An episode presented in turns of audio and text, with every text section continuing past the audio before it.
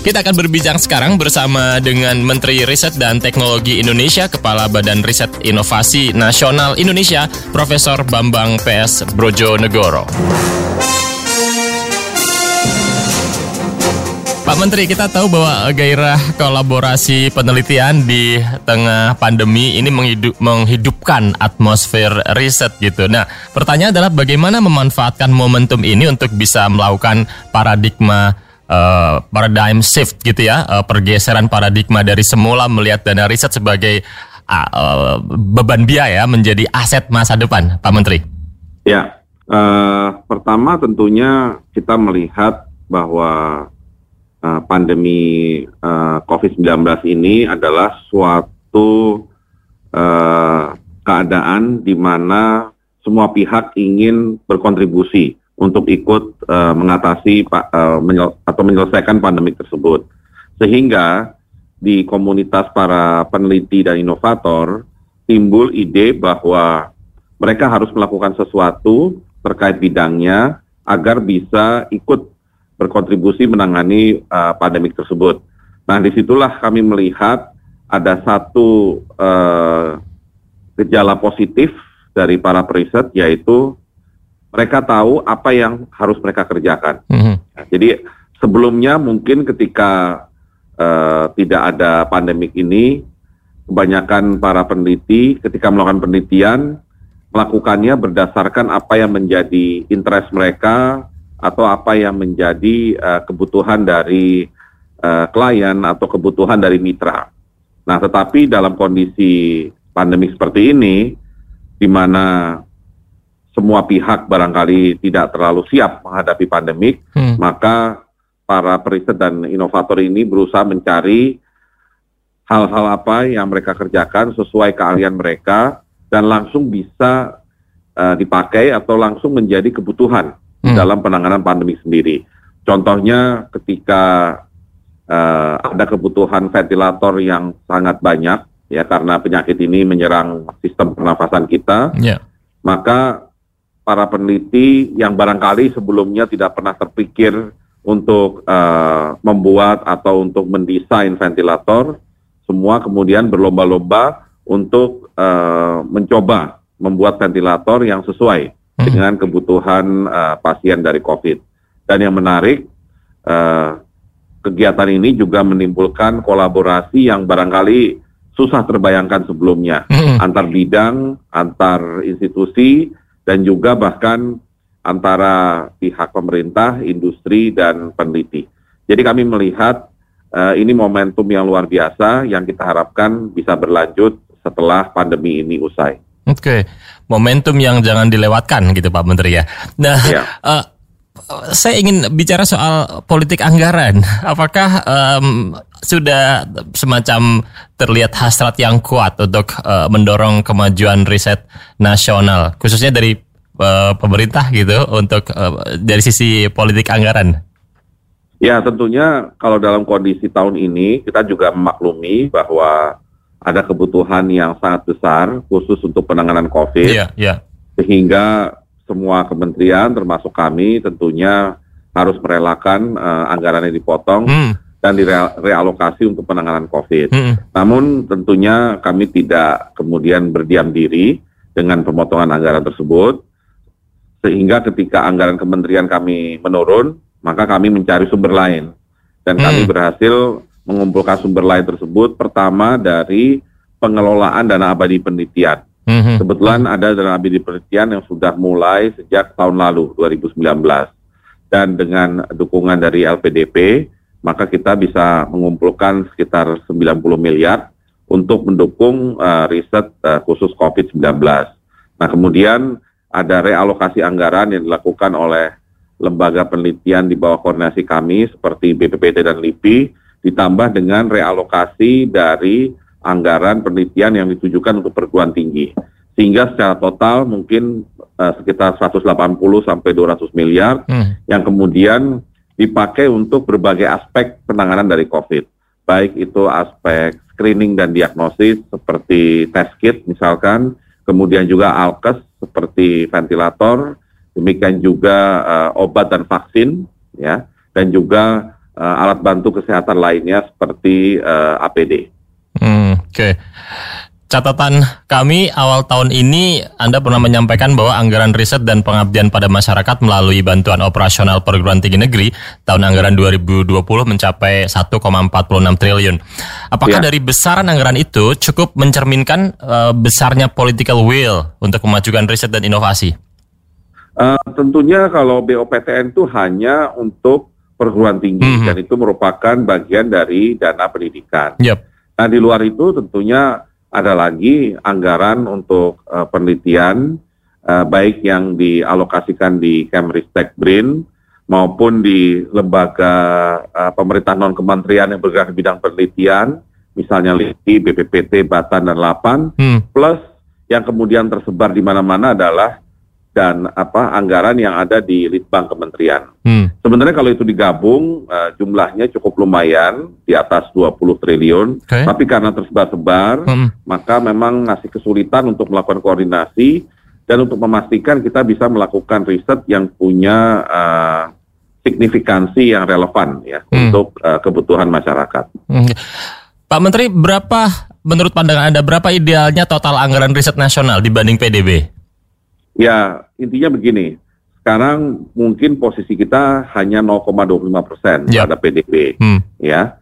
Sedangkan kalau melihat negara yang sukses bisa keluar dari middle income trap dan menjadi negara maju seperti Korea yang kebetulan kemajuannya itu berbasis inovasi, kita bisa melihat bahwa di Korea rasionya itu sekitar 4 persen. Jadi kami melihat Uh, tentunya Indonesia kalau loncat dari 0,25 menjadi 4 okay. ya tentunya ini yeah. akan membutuhkan um. uh, komitmen yang sangat besar. Mm-hmm. Namun yang kami ingin capai dalam lima tahun ke depan adalah dari 0,25 menjadi paling tidak di atas satu persen okay. dengan catatan tidak hanya bergantung kepada APBN, mm-hmm. tapi juga ber, uh, mendorong peran swasta.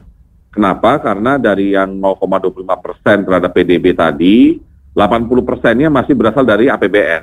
Mm-hmm. Hanya 20 persen yang non APBN. Nah, kita ingin perbesar yang non APBN dengan mendorong peran swasta agar mau invest lebih besar dalam R&D. Nah, di sinilah kami sedang uh, dengan Kementerian Keuangan sedang berupaya menyelesaikan segera peraturan Menteri Keuangan mengenai insentif pajak mm. untuk perusahaan atau swasta BUMN yang mau melakukan kegiatan R&D. Nah, itu bentuknya uh, istilahnya tax deduction, hmm. ya pengurangan pajak sampai kira-kira 300 persen dari total investasi R&D yang mereka keluarkan dalam satu periode. Ada yang mengatakan memang karena riset itu jangka panjang gitu ya, sehingga memang harus uh, paradigmanya dirubah bahwa uh, riset ini bukan beban biaya tapi adalah inovasi, uh, investasi maksud saya untuk aset bangsa. Catatan soal ini Pak Menteri bagaimana? Ya tentunya betul sekali ya. Riset itu bukan suatu kegiatan yang bisa dipastikan ketika mulai sekarang akan selesai pada waktu tertentu ya Bahkan banyak juga hasil riset terutama di riset awal, riset dasar yang barangkali kemudian uh, tidak menghasilkan sesuatu hmm. ya karena teori yang tadinya diperkirakan uh, bisa bekerja ternyata ketika dicoba uh, tidak bekerja dengan baik. Nah, tentunya uh, yang penting di sini adalah mengenai skemanya. Hmm. Memang akan lebih baik kalau anggaran riset itu tidak lagi uh, sifatnya uh, output base hmm. yang kemudian output base yang ber, yang kemudian bergantung kepada periode waktu ya. Jadi lebih baik ini adalah kepada uh, suatu bentuk investasi. Yang penting riset tersebut adalah suatu aktivitas yang nantinya bisa dilanjutkan atau dirilisasi dan tentunya kita harapkan dari hasil riset dasar itu berlanjut menjadi pengembangan dari pengembangan kemudian berlanjut lagi dengan hilirisasi sampai menjadi inovasi. Jadi intinya uh, besaran anggaran riset itu juga harus disertai dengan skema yang lebih fleksibel sehingga riset itu bisa berlangsung tanpa dibatasi terlalu ketat dengan uh, waktu. Oke. Okay. Pak Menteri kalau kita bicara soal riset uh, pada bidang-bidang tertentu. Menurut pandangan Anda, riset pada bidang apa saja yang perlu lebih kita perbanyak saat ini? Ya, kita punya prioritas riset nasional ya di 10 bidang, di mana uh, bidang-bidang yang sekarang ini paling menonjol kalau saya lihat dari aktivitasnya maupun outputnya itu ada dua. Ada di bidang pangan pertanian dan yang kedua adalah di bidang kesehatan. Hmm. Ya. Dan menurut saya dua bidang ini memang mencerminkan apa yang menjadi kebutuhan dasar masyarakat. Di satu sisi kebutuhan pangan tentunya sangat perlu ya untuk penguatan gizi dari masyarakat juga di samping uh, untuk meningkatkan nilai tambah dari produk pertanian itu sendiri. Nah, di sisi lain ketika produk pangan itu bisa meningkatkan nilai gizi, maka ini akan berpengaruh pada kesehatan.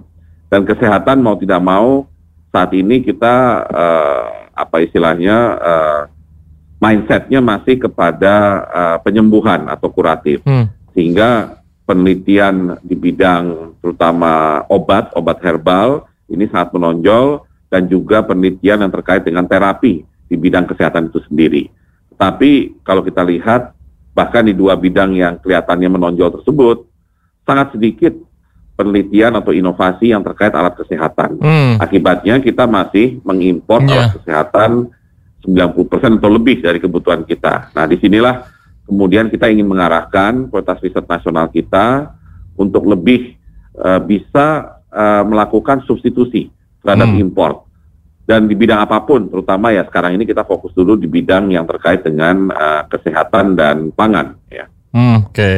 dan pandemi ini semakin membuat kita jelas bahwa kita di bidang kesehatan sangat kurang banget risetnya Alkes kita banyak impor Pak Menteri. Iya, nah, betul. kendala apa yang kita hadapi untuk menuju ke sana selain faktor biaya, Pak Menteri?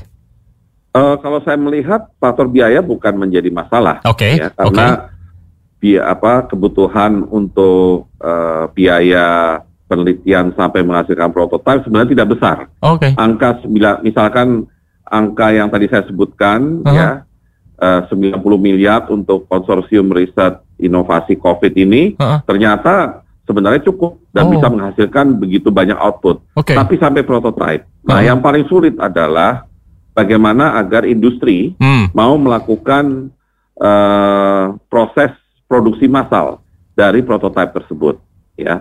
Padahal prototipenya sudah mendapatkan misalkan izin edar hmm. dari Kementerian Kesehatan atau BPOM.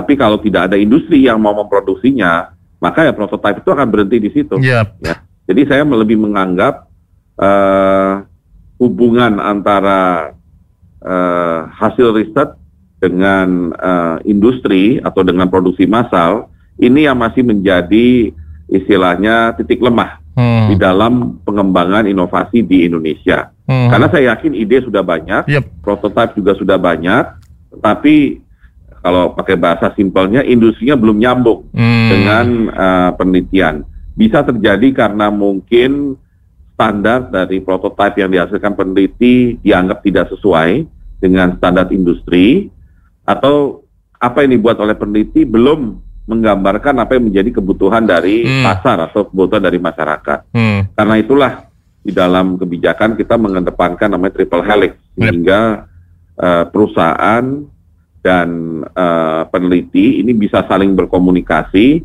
dengan difasilitasi oleh kami di pemerintah. Ya. Mm -hmm. Jadi ini yang cara terbaik barangkali dan sudah terbukti di banyak negara yang berhasil dengan uh, mendorong pertumbuhan ekonomi yang berbasis inovasi. Yap, yap, triple helix, hilirisasi, hulusasi, semacam itu. Nah, uh, Pak Menteri, prasyarat lain apa saja yang kita butuhkan untuk kita bisa menggairahkan lagi riset kita? Ya, yang tadi saya katakan, swasta harus berperan penting okay. dan swastalah yang harusnya menjadi main driver mm-hmm. dari kebutuhan riset di uh, Indonesia. Justru Kenapa? swasta.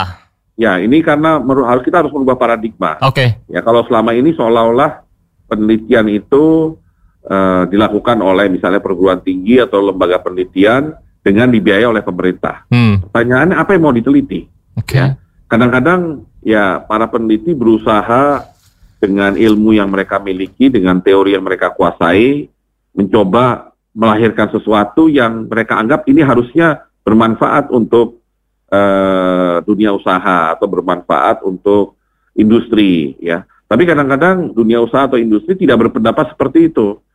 Nah, karena itulah menurut saya uh, sektor swasta dalam hal ini industri dia harus mau lebih ke hulu. Jadi dia harus mau mengeluarkan investasi untuk melakukan R&D. Hmm. Toh nantinya kita akan berikan insentif untuk apa yang mereka keluarkan tadi. Nah, idenya adalah kalau mereka yang sendiri memikirkan apa yang menjadi kebutuhan R&D mereka, maka ujungnya adalah pada produk development dari mereka dan kemudian pada daya saing mereka. Sehingga itu memang interest dari perusahaan. Dan kalau sudah dunia usaha atau perusahaan punya interest, termasuk BUMN misalkan, hmm. maka eh, anggaran atau pembiayaan harusnya tidak menjadi isu. Hmm. Karena mereka tahu, mereka akan keluarkan banyak untuk R&D, tapi mereka punya keyakinan bahwa nanti hasilnya, kalau sudah jadi produk yang inovatif, hasilnya atau penjualannya itu akan dengan cepat menutup bahkan uh, memberikan uh, profit yang tinggi buat hmm. mereka. Hmm. Ya, jadi saya coba buat konteksnya menjadi lebih simpel, tetapi itulah yang terjadi di lapangan dan itulah yang kemudian membuat misalkan Korea hari ini unggul hmm. dengan produk elektronik termasuk HP ya. Karena HP yang mereka buat kalau Anda perhatikan kan bukan HP sembarangan. Yep. Bukan HP yang istilahnya laku karena jual murah. Justru HP-nya ini laku karena dia punya uh, fitur-fitur yang mungkin belum dimiliki oleh HP lain. Mm -hmm. ya. Dan itu artinya apa? Ya itu adalah hasil kerja keras dari R&D mereka okay. sehingga bisa keluar misalkan dengan kamera yang lebih tajam, misalkan dengan aplikasi-aplikasi yang lebih memudahkan bagi pemakainya, ya. Jadi kita harus berpikirnya bahkan sampai ke situ. Iya, ya. iya, iya. Persaingan di dunia sekarang tuh kita bicara persaingan yang basisnya adalah pada inovasi. Yes, dan inovasi basisnya adalah riset. Betul sekali. Uh, yang terakhir Pak Menteri, uh, kami minta mendengar seberapa kuat pemerintah punya political will untuk make it that come true, membuat yang tadi Pak Menteri sampaikan menjadi kenyataan. Ya, Kebetulan selama COVID ini, komunitas riset atau konsorsium yang kami bangun bisa membuktikan kepada masyarakat dan tentunya juga kepada pemerintah bahwa dengan waktu yang sangat sempit, ya praktis hanya mungkin 2 sampai 3 bulan, ditambah juga dengan anggaran yang juga tidak berlebihan, ya. Anggaran yang relatif terbatas, ya.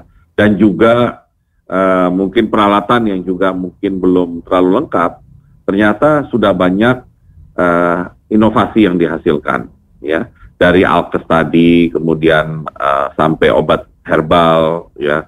Sampai kepada uh, es kit segala macam. Jadi kita ingin me mengambil momentum dari riset has, uh, terkait COVID ini sebagai pijakan, sebagai fondasi untuk melakukan riset dan inovasi di bidang yang lain, ya dengan pola yang sama. Pola yang sama maksudnya pertama adalah kolaborasi antar berbagai pihak dan kedua melakukan riset dan inovasi yang benar-benar merupakan kebutuhan masyarakat hmm. dan pihak pemerintah sebagai regulator dan pihak industrinya juga bisa mengapresiasi apa yang sanggup dilakukan oleh para peneliti kita. Menurut saya itu strategi kita ke depan ya dan itu tentunya pemerintah harus mendukung ya dalam hal ini melalui kementerian kami sehingga akhirnya nanti semua orang terutama yang bergerak di bidang riset dan inovasi itu semangat ya semangat untuk menghasilkan sesuatu yang mereka tahu itu langsung bermanfaat buat masyarakat kadang-kadang itu nilainya lebih tinggi jauh lebih tinggi daripada sekedar nilai komersial yang bisa dihasilkan. Iya iya. Baik. Pak Menteri terima kasih bergabung dengan Radio Idola Semarang. Iya sama-sama. Terima kasih. Sampai jumpa. Menteri Riset dan Teknologi Indonesia, Kepala Badan Riset Inovasi Nasional Indonesia, Profesor Bambang PS Brojonegoro.